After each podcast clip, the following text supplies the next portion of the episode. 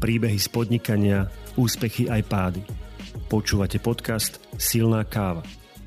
Témou dnešného podcastu je ako vybudovať úspešný franchise v oblasti, ktorá sa javí ako plne obsadená, saturovaná. A dnes sme si k mikrofónu pozvali Jozefa Bardika, s ktorým sa spájame do Dubaja. Jozef vyštudoval fakultu manažmentu UK v Bratislave, študoval aj právo na Masarykovej univerzite v Brne, počas školy pracoval na plný úvezok v Deloitte, Následne nastúpil do McKinley Company, kde sa venoval primárne veľkým infraštruktúrálnym projektom, ako je výstavba miest a podobne. Potom pracoval aj v private equity a následne sa vrátil na Slovensko, kde založil viacero technologických firiem a investoval aj do gastrosektora, z ktorého najznámejší je Regal Burger. Jozef, povedz ahoj poslucháčom podcastu Silná káva a prezrať, čo si myslíš, že je dôležité k úspechu, čo si väčšina ľudí možno nemyslí. Ahojte všetci a vďaka za pozvanie do tohto podcastu. No, za mňa je k úspechu okrem trošky šťastia potrebná najmä vytrvalosť. Strašne veľa ľudí to vlastne vzdá počas cesty a mnohokrát tesne predtým, ako by sa tá ich cesta mohla prehúpnúť do úspechu. Podnikanie a aj množstvo iných profesí je vlastne o tom, že keď sa človek odmaká, tak väčšinou po tej vytrvalosti a ak sa tie ťažké časti vydržia, tak sa to potom stabilizuje a funguje.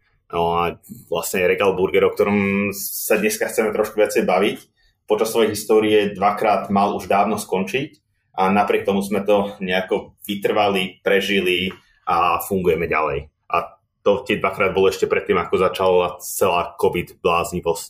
Takže vtedy to už sme presali počítať. OK, takže vytrvalosť je podľa teba to, čo je naozaj nutné. Áno, dnešná téma je vlastne franchise Regal Burger. A téma je, ako vybudovať úspešný franchise, ako keby taká case study v oblasti, ktorá sa návonok alebo pre zákazníkov javí ako, ako, ako obsadená, saturovaná. Čiže vybudoval si franchise, ktorý je založený na hamburgeroch. Mm-hmm. Uh, fakt ako v oblasti, kde každý pozná nejaké značky, ktoré predávajú podobné produkty, ktoré mali ako keby background v, v zahraničí a, a sú tu etablované, poviem, že roky. Tak e, ak, ak by si vedel, ako sa to vlastne stalo? Ako klasické, ako väčšina podnikania, sa to stalo trošku omylom, kde som bol s jednou nízkou kaviarňou na pohode, nízkou kaviarňou to bolo tak, že som od kamaráta kúpil vybavenie kaviarne a baru, keď skrachovala. Keďže sme nevedeli, čo s tým, tak sme sa s bandou kamarátov dali dokopy a povedali si, že na pohode urobíme neziskovú kaviareň a celý výťažok dáme na dve neziskovky. To sa podarilo, prežili sme napriek tomu, že sme o gastri nič nevedeli a vedľa boli chalni, ktorí robili burgery, tak sme po pár pohároch vína rozhodli, že je to príliš dobrá kombinácia skúsime si spraviť spolu kamennú prevádzku. Tak vznikol prvý Regal a e, vtedy sme mali aj trošku šťastia, lebo bolo to vlastne obdobie 2013 roku, kedy ešte tej konkurencie nebolo tak veľa, ako si spomínal. Bolo to o tom, že jasne boli tu Burger Kingy a McDonaldy, ale ten prémiový burger nebol. Ešte väčšina ľudí považovala za burger ten za 2,50 v staničnom bufete, alebo ten za euro cheeseburger z McDonaldu. Takže z tých prémiových burgerov sme boli vlastne v Bratislave prvý alebo jedný z prvých. Takže to bolo trošku jednoduchšie. To, čo bolo potom trošku ťažšie, bolo, keď sme začali rásť, udržať ten rast, udržať kvalitu a nastaviť to tak, že každá ďalšia prevádzka bola rovnaká alebo lepšia ako tie predtým. A toto je niečo, čo sme sa museli naučiť a v čom mi možno pomohla aj tá história z konzultingu, ktorá človeka učí veci nastavovať dlhodobo a strategicky tak, aby fungovali. A, a tak nejako vznikol Regal Burger. OK, a Regal Burger vlastne je, je franchise alebo, alebo nie je? Regal Burger je. Uh, Regal Burger sme síce otvárali vlastne ako vlastné prevádzky. Prvých 10 bolo vlastných, ale uh, v 2018 sme zistili, že to nie je úplne dobrý nápad a že ak chceme rásť v gastre, čo je veľmi špecifický segment, tak potrebujeme ísť cestou franchise. Ono je to totiž o tom, že v gastre stretávajú dve veci. Jedna taká tá korporátna, kde firma, keď už vyrastie na nejakú úroveň, sa musí venovať HR, marketingu, procesom, IT, vývoju nových produktov, celý procurement a nastavanie dodávateľov, pretože to sú už desiatky tón produktov každý mesiac, ktoré musí niekto dodať. A tieto veci sú tie korporátne. A pritom napriek tomu, to jedlo je o tom každom jednom burgeri, ktoré vyjde von, o tom každom jednom čašníkovi alebo burgeristovi, ktorý ho musí robiť, nemôže ho pokašľať, lebo za každým je nejaký zákazník, ktorý sa k nemu dostane. Je to o tom majiteľovi tej prevádzky, ktorý by tam mal byť, mal by toho zákazníka privítať s úsmevom a aby to nebola len taká čistá práca. A práve franchising to super kombinuje, že je vlastne stále ten franchisista, majiteľ prevádzky, ktorý tam je, môže sa o ňu starať a robiť lokálne to najlepšie, čo vie v, tom, v tej dennodennej prevádzke. A potom je tu tá naša matka, alebo ten franchisor, ktorý presne mu pokrie všetky tieto veci od toho, že mu poskytne pokladnejší systém, cez, cez to, že mu spraví všetky letáčiky, spraví nové procesy, nové receptúry, až mu zabezpečí to, že aj keď je korona, lockdown v polke Slovenska, tak jemu sa to meso ráno dostane a nemusí zatvoriť. Mm-hmm. No a vy, ako funguje to? To zase tí Američania, keď pred 70 rokmi alebo kedysi začali fungovať franchisovým systémom, tak to odmakali a vedia prečo. No, keď človek chce špeciálne v gastre rýchlo rásť a vyrásť bez toho, aby sa ohrozila kvalita, tak je to jediná cesta. Ja si pamätám, keď som eh, si vlastne študoval uh, rôzne možnosti podnikania, tak áno, na, najdrahšia možnosť podnikania je mať výrobný závod. Potom bol v strede niekde, niekde franchise, tak kúpiť si licenciu, mm. ktorá ale tiež stojí mm, 50-100 tisíc eur podľa toho čo a potom najlacnejšia možnosť bol začať online biznis, kde kvázi netreba veľa investícií. Čiže ty si v tom ako keby eh, v, v, te, v tom nejakom strednom sektore, kde, kde vlastne ten, kto chce s tebou spolupracovať, musí za, zainvestovať. A ako si vlastne založil celý ten systém toho franchise. Ty si ty si, si kúpil nejaký, nejaký všeobecný model, ktorý si potom upravil na Regal Burger, alebo si to začal úplne od znova? Nie, učili sme sa to sami. Vlastne ja a môj spolumajiteľ a kolega Dodo Kuzma, s ktorým ten Regal Burger sme ťahali, tak sme väčšinu tých vecí sa učili mnohokrát na vlastných chybách a omyloch. A, ale prirodzene Videl som od zmluv až po procesné manuály McDonaldu, Five Guys, Subwayu a kade koho. Plus uh, som mal šťastie, že bolo kvantum ľudí okolo mňa, ktorí mi poradili, pomohli a tak ďalej, aby sme to dokázali nastaviť. Ale problém totiž je, že ten náš franchising e, na Slovensku nie je vyvinutý. V Amerike je to nastavené systémom, že sú úplne štandardizované manuály, je to regulovaný biznis, je to relatívne easy z tohto pohľadu, ale robia to 70 rokov. U nás ten franchising až na niektoré minisektory záležitosť posledných 5 až 10 rokov. OK. Mňa veľmi zaujalo to, ako si sa dokázal presadiť naozaj v sektore, ktorý ja si myslím, že je obsadený ale, ale teda ty si dokázal, že nie. To znamená, že si sa presadil s hamburger, hamburgerom, aj keď sa spomínal na začiatku, že vlastne je to nejaký, nejaký prémium, čiže, čiže išiel si do toho s tým, že si chcel byť iný. Je to tak? Áno, áno. Celý Regal Burger vznikol tým, že sme si hovorili na tej pohode, že super, toto je výborný produkt a v Bratislave minimálne nám chýba a preto sme ho tam chceli priniesť a to je možno tá správna cesta, ako, ako niečo začínať. Nie to, že hľadať, čo má najvyššiu maržu a podobne, ale vedeli sme, že toto je produkt, ktorý fungovať by mal, keďže minimálne pre nás bol zaujímavý. Teraz je, teraz je to o tom, že ten burger e, stále chýba na miesta, kde sú zákazníci. Jasné, už vo väčšine miest sa dá zohnať rozumný burger, ale stále mnohokrát je to proste v nejakej krčmičke niekde na rohu, ale tam, kde sú práve tí zákazníci, ktorí si ten burger občas chcú dať, to sú ľudia z ofisu, to sú ľudia, keď chcú ísť, neviem, idú aj do toho hlúpeho shoppingu a chcú si tam dať vo foodcourte niečo normálne, niečo chutné, tak tam väčšinou chýba.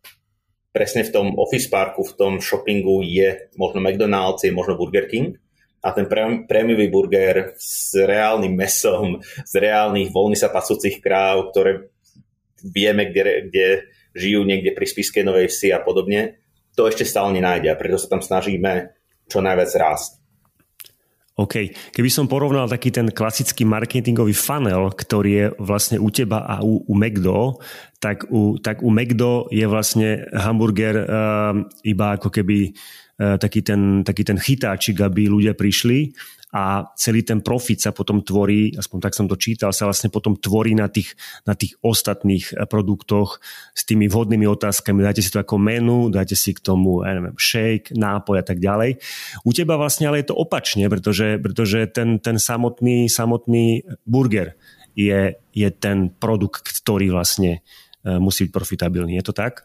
Je to tak, ako ten, ten burger samotný musí fungovať ale prirodzene aj tie hranolky, aj ten nápoj k tomu je z hľadiska maržovosti zaujímavý. A toto je mimochodom dobrá ukážka rozdielu medzi tým franchisantom, ktorý tam je a dokáže presne správne otázky dať a medzi vlastnou prevádzkou. My sme si robili ešte pred dvoma rokmi pri prvých franchisantoch štatistiku a napríklad v avione bolo tuším 92% predajov burgeru, že k tomu išiel nápoj a hranolky.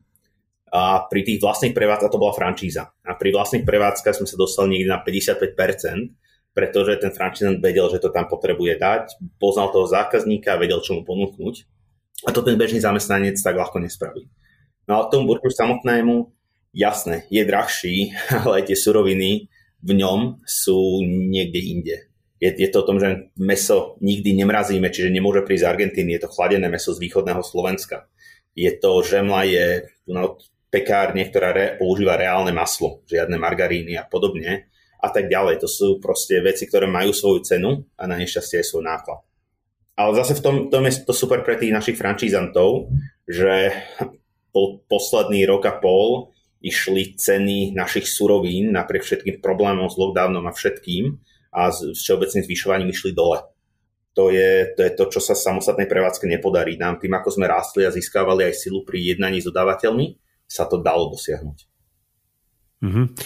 Pre mňa je samozrejme burger ako keby junk food, ale ako som ti spomínal v, v, v rozhovore pred nahrávaním, dám si jeden do týždňa vždy, vždy potom, ako uh, hodinu odboxujem a, a mám to vlastne kúsok a, a, a čakám na dceru, takže si dám naozaj jeden bez hranoliek, aby som, aby som to nechal na čo najmenej sacharidov a, a, a a takto, takto, takto je to podľa teba správne, že akože áno, regál, alebo takto burger je junk food, že? Ale pokiaľ sú tam e, správne aj, suroviny a nie je to jeda, je, jedené niekoľkokrát do týždňa, tak, e, tak sa to dá považovať, považovať, že je to súčasťou zdravého životného štýlu. Môžeme tak sa takto dohodnúť? Je, je, je to ináč presne tak. On, ono každé jedlo akokoľvek môže byť sprofanované s tým fast foodom a podobne, tak keď je z rozumných surovín a nie je to rovno vysmažené litry oleja, tak nemá na tom čo byť zlé. Aj ten burger je v konečnom dôsledku čo? Je to 160 gramov mesa, pravím, čerstvé, iba zavákuované, chladené meso z kráv, ktoré halpta z mladých bíkov, ktorých poznáme, kde sa pasú. Je to žemla z reálnych surovín a potom je to trošku majonézy a zelenia to samo o sebe nič z toho nie je zlé. Prirodzene nedá sa toho zjesť 5, 5 kusov denne, ani sa to nedá jesť každý deň, to by asi nebolo optimálne, ale dať si ho presne po športe je úplne super. My napríklad na veľa prevádzok vidíme, že sú to dievčatá, ktoré idú do posilky a potom sa idú odmeniť práve tým burgerom. A to je super, keď to takto funguje. Uh-huh. A vy ste ale pri regalii nezostali a pokračovali ste vlastne ďalej a založili ste teda skupinu FC Group a, a mm, skopírovali ste podobný úspešný model, ale na iné, poviem, iné typy jedál v, v gastrosektore. Môžeš nám povedať aj o tomto niečo, prečo vlastne ste sa mali potrebu ako keby e, rozšíriť v tomto sektore? My sme už dlho plánovali, že okrem burgeru sem skúsime priniesť aj niektoré ďalšie jedlá, ktoré sa nám zdalo, že nie sú zatiaľ orientované rozumne na toho zákazníka. A prvé bolo poke, ktoré ešte stále dneska je to 12-13 eurové poke a, a podobne. S tým, že my sme chceli sa pozrieť, či ho nevieme robiť zase z kvalitných surovín tak, aby mohlo fungovať v bežnom shoppingu, v bežnom office parku na obed, čiže niekde medzi 6 až 8 eurami. To sa nám podarilo. No a potom prišla korona, takže zrazu sme zatvorili a dva mesiace sme mali strašne veľa voľného času, nechceli sme prepúšťať ľudí, takže sme rozmýšľali, čo robiť. A konečne sme mali čas podoťahovať všetky presne takéto projekty, ktoré e, sme dlho plánovali a vedeli, že chceme robiť a nikdy sme sa k ním nedostali, lebo bolo proste denná operatíva. Takže sme počas prvej vlny niekde v tom marci 2020 spustili pod hlavičkou Poké Bistro, prvé tri prevádzky z Poké, ktoré zatiaľ boli pri burgeroch, ale dneska už sú niektoré aj samostatne. No a potom po, počas druhej vlny sme pustili vlastne značku mexickej kuchyne La Garnacha. Popri tom teraz na tretiu vlnu plánujeme značku Kappa Joe, čo je vlastne káva, kvalitná specialty káva, ktorú robíme s Máriom Adamčíkom, ktorý zakladal ešte Black a s pár ďalšími ľuďmi, ktorí sú v tej specialty uh, coffee vlne na Slovensku relatívne známi a chceme ju dostať práve do shoppingov a do business center. No a tento rok sme ešte pridali značku Banmi Ba, ktorú sme e, kúpili v nej väčšinu, je to česká sieť kvalitných vietnamských bistier. A postupne to budujeme, pretože svojím spôsobom celá tá, celý ten základ, ktorý máme, čiže od mystery shoppingov až po podporu francízantov, dostáva prakticky rovnaká bez ohľadu na to, či je to burger alebo práve to vietnamské bistro všetky musia ísť s dobrých surovín, všetky musia ísť s kvalitným marketingom a všetci, všetky musia ísť s kvalitným IT a hlavne kontrolou. A tieto veci, tieto veci už máme nejako nastavené.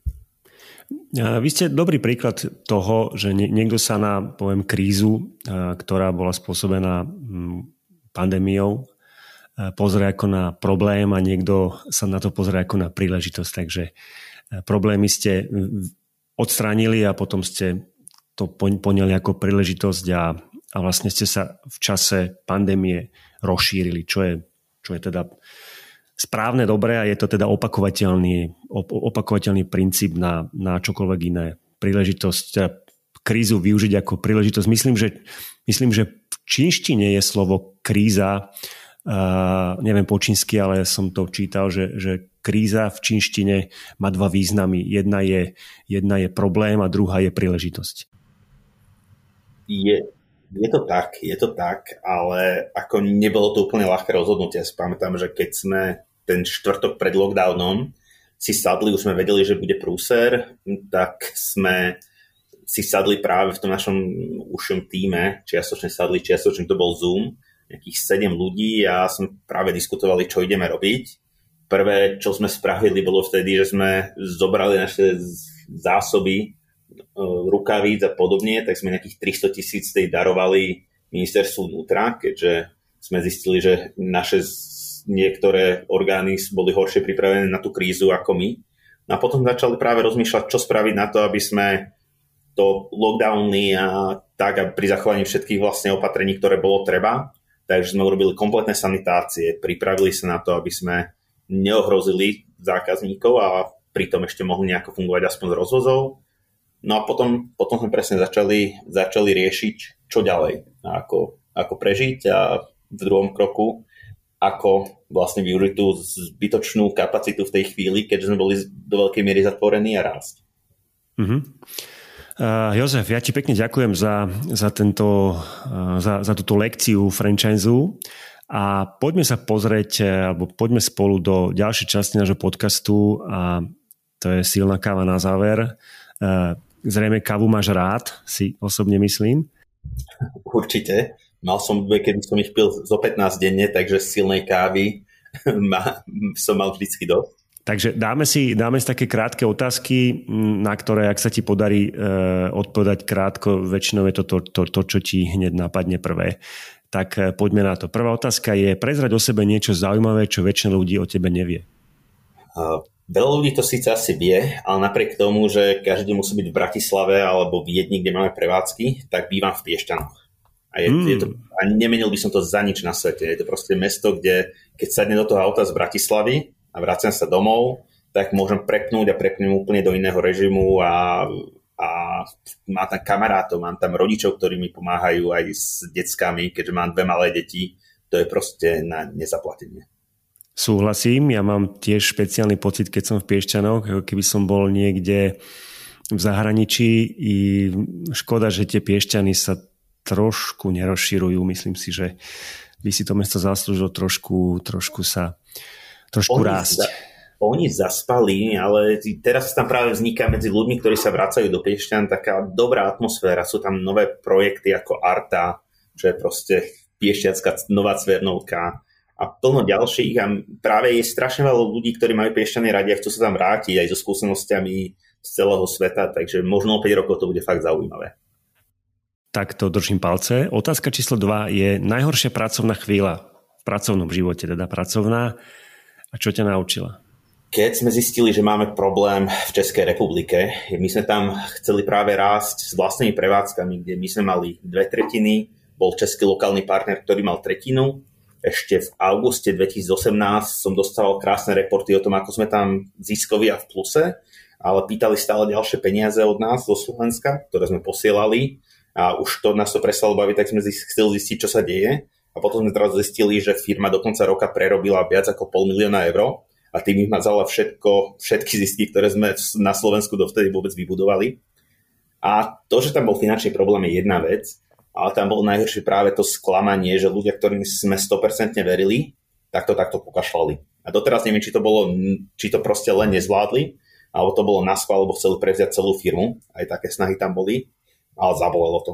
A zase, mm-hmm. ale trošku sme sa zastavili, nadýchli aj s kolegom, no a nejako sme to ustali. A máš v tvojom živote a, niečo... Pardon, k tomuto ano? poviem jednu vec. A toto bol presne ten moment, ktorý nás potom motivoval celú firmu zmeniť na franchising a ísť týmto smerom o mnoho silnejšie. Takže aj keď to bolo drsné, tak možno to ušetrilo 5 rokov nejakého pomalého rastu a nasmerovalo nás správnym smerom. Bol, bol v tvojom pracovnom živote nejaký aha moment taký, že wow, že toto je dobrý nápad a ideme potom? Alebo sa to dá spojiť s tým regálom? Mys, myslím, že, že aj v tom regále to bolo, bolo takýmto štýlom a je vďaka tomu tej skúsenosti z Čiech a zmena vlastne toho biznis modelu. Ale jeden dobrý moment bol, keď som, ja som robil McKinsey v konzultingu, bolo to super, bolo to extrémne výborná skúsenosť. Mal som 20-23 rokov a cestoval som po svete a radil som to firmám výborné. Potom som odišiel, išiel som do private equity, čo boli investície. No a práve tam som po nejakom port, alebo 3-4 roku začal rozmýšľať, či som neurobil chybu a chcel sa, a či sa nevrátim naspäť, lebo práve equity je cutthroat prostredie.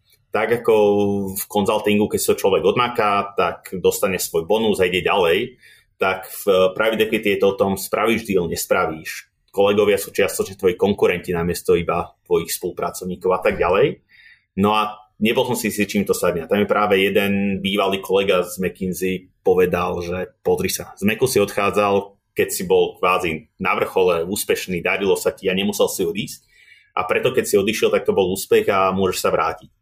Keď odídeš teraz z toho private equity, tak to bude neúspech a áno, vrátiš sa, budeš fungovať a budeš možno úspešný, ale vždy sa to s tebou povlečie.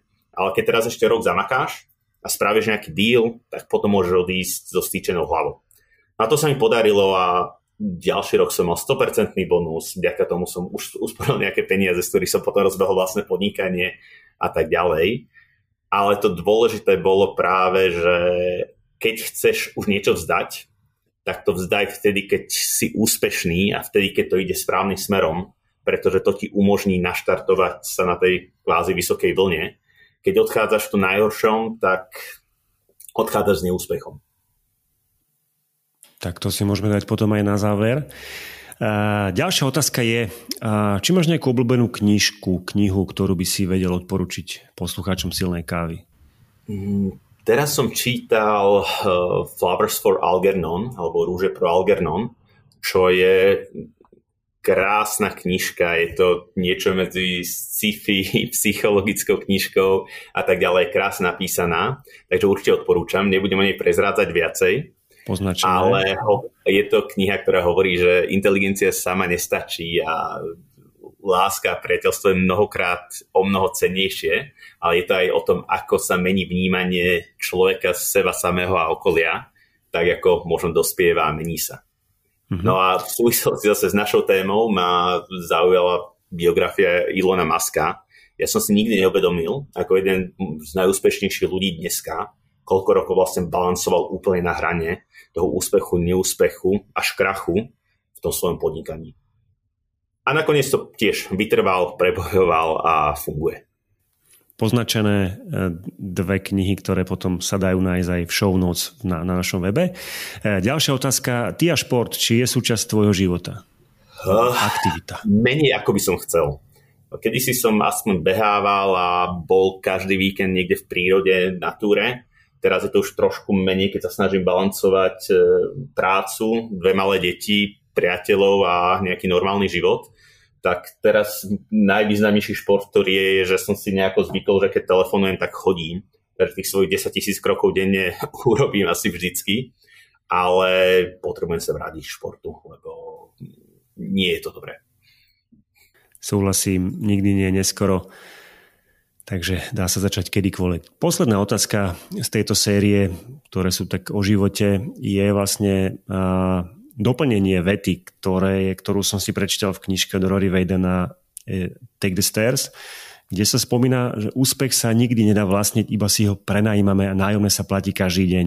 Ja si myslím, že to slovo úspech sa dá vymeniť eh, za čokoľvek iné, čiže v tvojom prípade čo by bolo, že niečo sa nedá nikdy vlastniť, iba si to prenajímame a nájomné platíme každý deň? Hm. Asi priateľstvo, vlastne každý vzťah, pretože do, do akéhokoľvek vzťahu človek musí denne investovať a, a vlastniť sa nedá. Takže priateľstvo. Súhlasím. Jozef, a sme vlastne na záver dnešno, dnešnej debaty, takže e, ja ďakujem, že si si našiel čas a podelil sa s našimi poslucháčmi o, o tvoje vedomosti, o, o franchise a aj vlastne informácie z tvojho osobného života. Povedz na záver, či by si chcel niečo vypichnúť, zopakovať, možno niečo najdôležitejšie a potom uh, si povieme ahoj a, a ideme pracovať. Za mňa v prvom rade ďakujem veľmi pekne za pozvanie, bolo im potešením a to najdôležitejšie je, aj keď sa vám nedarí, tak proste keď to trošku odmakáte a vydržíte, tak sa to väčšinou pretávi do niečo lepšieho. Len to nevzdajme. Jozef, ďakujem pekne. Tým sme začali a tým sme aj skončili. Ešte raz ďakujem pekne a prajem pekný deň. Majte sa, pekný deň. A je tu záver dnešnej epizódy, v ktorej sme mali za mikrofónom Jozefa Bardíka, ktorého v tomto čase najviac preslávila značka Regal Burger. Rozprávali sme sa o tom, ako vybudovať úspešný franchise v oblasti, ktorá sa javí ako plne obsadená, saturovaná. Milí posluchači, nezabudnite, že vypočuť a doslova prečítať si to najzaujímavejšie z dnešnej epizódy môžete na našom webe silnakava.sk, kde po zadaní mena nášho dnešného hostia do vyhľadávača si nájdete danú epizódu. Prihláste sa k odberu newslettera na našom webe silnakáva.sk a vyhrajte poukážku na nákup kníh v hodnote 25 eur alebo v hodnote ekvivalentu českých korunách. Každý týždeň vyžrebujeme jedného z vás. Neváhajte, choďte na web silnakáva.sk, prihláste sa a vyhrajte. Podcast Silná káva vám prinášame v spolupráci s Dekra Development trikrát do týždňa v pondelok, v stredu a v piatok. Ahoj a do počutia pri ďalšej epizóde.